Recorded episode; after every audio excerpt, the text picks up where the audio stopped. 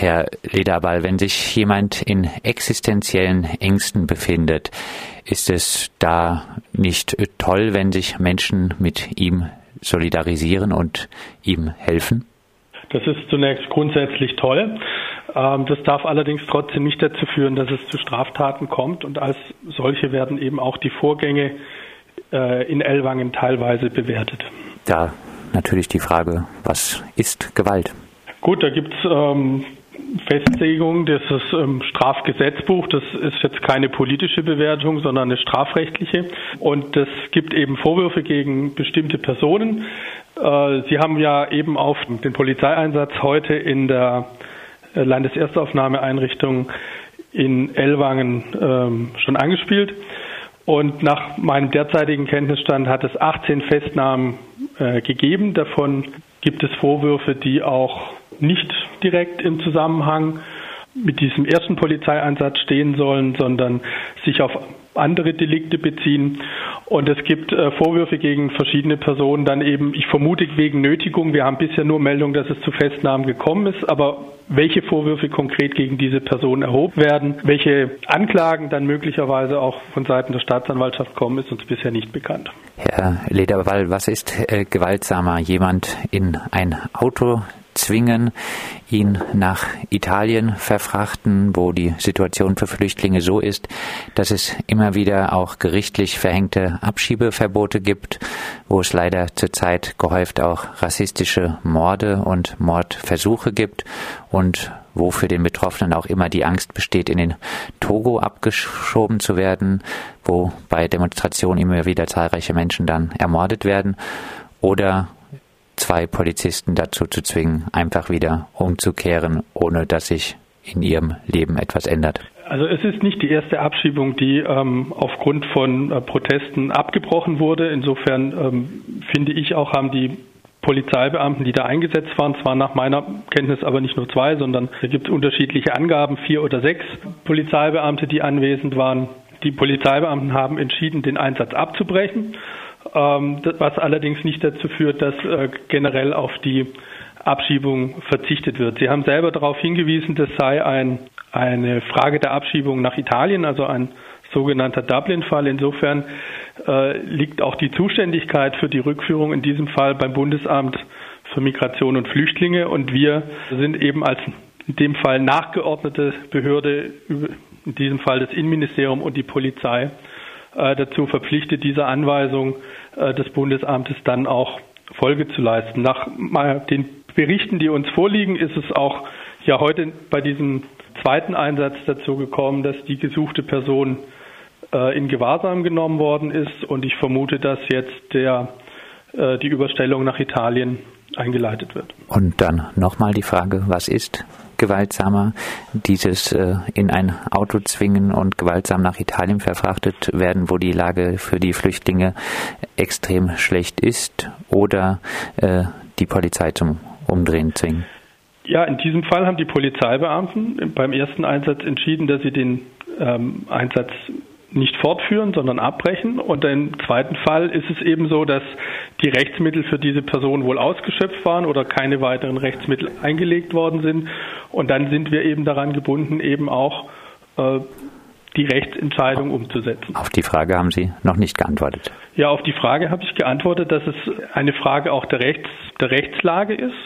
Und der Rechtsweg in diesem Fall war halt abgeschlossen. Und dann ist eben die Polizei auch rechtlich äh, dazu befähigt, mit Zwangsmitteln diese Abschiebung durchzusetzen. In Ellwangen sollen heute auch Schutzsuchende aus Angst beim Polizeieinsatz aus den Fenstern gesprungen sein. Muss man da nicht sagen, der Polizeieinsatz war übertrieben? Das, äh, also diese Berichte kenne ich bislang noch nicht. Ist ähm, beim SWR zum Beispiel zu lesen. Ja, wie gesagt, ich kenne diese ähm, Aktion bisher noch nicht. Was natürlich die Folge ist des ersten abgebrochenen Einsatzes, ist, dass natürlich beim zweiten Einsatz äh, mit entsprechendem Polizeiaufgebot vorgegangen wird. Ich kann nachvollziehen, dass das äh, bei Flüchtlingen Ängste auslöst, aber das war in diesem Sinne auch für den Eigenschutz der Beamten äh, notwendig, in dieser Größenordnung vorzugehen. Wenig erstaunlich anlässlich der Ereignisse fordern CDU und AfD ein noch härteres Durchgreifen gegen Flüchtlinge. In dieser Situation wenn dann auch die Grünen schnell eine Presseerklärung herausgeben mit dem Eingangsstatement von Hans-Ulrich Skerl, Angriffe auf Polizeibeamte sind nicht hinzunehmen. Macht sich da nicht auch Ihre Partei mitschuldig an der immer weitergehenden Diskursverschiebung nach rechts? Nein, weil wir grundsätzlich der Auffassung sind, dass Angriffe auf Polizeibeamte ähm, verwerflich sind, ganz unabhängig davon, von wem sie begangen werden. Ähm, womit Sie allerdings recht haben, ist, dass es äh, schon noch den Versuch gibt, ähm, daraus weitere Dinge abzuleiten. Wir haben äh, Äußerungen des Bundesinnenministers bereits gehört, der ähm, für seine sogenannten Ankerzentren wirbt und wir eigentlich diesen, ähm, dieses Beispiel jetzt aus Ellwangen dafür sehen, dass wir äh, eigentlich äh, die Form von Ankerzentren, wie Herr Seehofer sie bisher in Aussicht gestellt hat, entschieden ablehnen müsste da aber nicht von den Grünen wirklich in dieser Lage, wo das Statement, dass Angriffe gegen äh, Polizisten ja wirklich von allen Seiten kommt, müssten da nicht die Grünen eher zur Mäßigung aufrufen? Wir rufen zur Mäßigung auf. Wir loben die Polizeibeamten für diesen besonnenen Einsatz. Wir glauben, dass die, ähm, wir glauben trotzdem. Besonderer Einsatz, wo Menschen aus den Fenstern springen. Wir, wir, für den besonnenen Einsatz, den es am ersten Tag gegeben hat, über den auch die Berichte vorliegen. Wir glauben, dass es, äh, dass es ein sehr besonnenes Vorgehen der Polizeibeamten da war. Ich habe schon darauf hingewiesen, dass es aus Gründen auch des Eigenschutzes der Polizeibeamten dann in einem zweiten Einsatz, das ist Ihnen ja auch bekannt, weil es ja auch nicht das erste Telefonat ist, das wir führen, auch zum Thema Abschiebung, ist, dass Polizei zu zweiten Einsätzen immer mit erheblicher Verstärkung kommt. Ähm, und insofern ähm, ist dieses Vorgehen der Polizei erwartbar und kalkulierbar und auch völlig in Ordnung. Ähm, von der die Frage ist natürlich, was sich für die weitere politische Diskussion ableitet.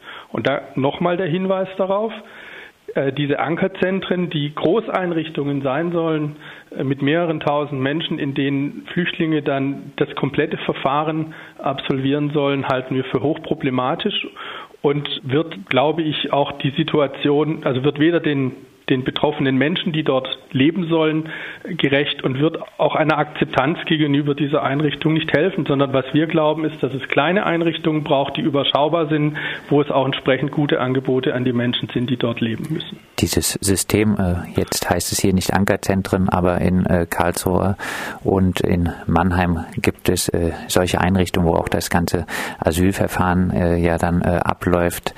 Ähm, ja, auch in Baden-Württemberg schon zeigt zeigt jetzt Elwang, dass das System der Sammellager, wo die Aufenthaltsdauer ja auch mit grüner Zustimmung in der letzten Zeit immer wieder ausgeweitet wurde, gescheitert ist? Also ich glaube, dass es, äh, da müssen wir nochmal sortieren. Die, grundsätzlich werden wir an einem Format Erstaufnahmeeinrichtung nicht vorbeikommen, weil irgendwo diese äh, die Menschen ankommen müssen, äh, registriert werden müssen, auch damit sie den Asylantrag stellen können, auch dass Gesundheitsuntersuchungen stattfinden können. Ähm, das halte ich für richtig und notwendig und ist auch ist uns auch gesetzlich vorgeschrieben. Also wir können auch nicht ohne Erst, äh, Erstaufnahmeeinrichtungen arbeiten. Äh, die Frage ist dann, finde ich, die entscheidende Frage ist die Frage der Verweildauer. Da gibt es in Baden-Württemberg auf jeden Fall die Praxis, dass Flüchtlinge aus bestimmten Herkunftsländern mit einer hohen äh, Wahrscheinlichkeit eines Schutzstatus äh, zügig weitergeleitet werden in die Obhut der Landkreise, die sie dann verteilen in den Städten und Gemeinden. Ähm, und ich halte diesen Weg äh, für besser, sowohl was die äh, Form der Unterbringung angeht, was, die, was das Zusammenleben angeht, als auch dann, was die Integrationsperspektive für die Menschen angeht.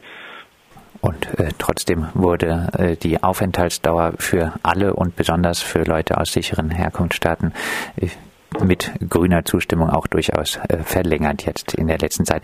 Wurde verlängert, hat aber in dem Fall natürlich hat aber in diesem Fall mit dem Dublin-Fall jetzt keine direkten Zusammenhang. Abschließend äh, nochmal zusammengefasst, Ihrer Meinung nach, welche Konsequenzen müssen aus äh, den Geschehnissen in Elwagen nun politisch gezogen werden? Also politisch in Elwagen im Übrigen ist es insgesamt eine relativ kleine Einrichtung. Nach meinem Kenntnisstand leben dort rund 500 Menschen. Äh, wir hatten in den Hochzeiten äh, dort äh, deutlich über 3000 Menschen, die zusammengelebt haben. Aus unserer Erfahrung jetzt der letzten Jahre ist es notwendig, dass es kleine Einrichtungen sind, die auch entsprechend gute Angebote, Eingliederungsangebote an die Menschen machen und dass äh, wir nach wie vor diesem Vorgehen, dass Menschen für die, Dauer, für die komplette Dauer eines Asylverfahrens, was sich auch entsprechend über Jahre hinweg noch ziehen kann, in diesen Einrichtungen nicht untergebracht bleiben sollten. Das sagt Daniel Liederabal, integrationspolitischer Sprecher der baden-württembergischen Grünen. Mit ihm haben wir über die Ereignisse im baden-württembergischen Ellwangen gesprochen, wo vor wenigen Tagen in einem Erstaufnahmelager eine Abschiebung eines togolesischen Flüchtlings von anderen Schutzsuchenden verhindert wurde und daraufhin am heutigen Donnerstag ein riesiger Polizeieinsatz stattgefunden hat.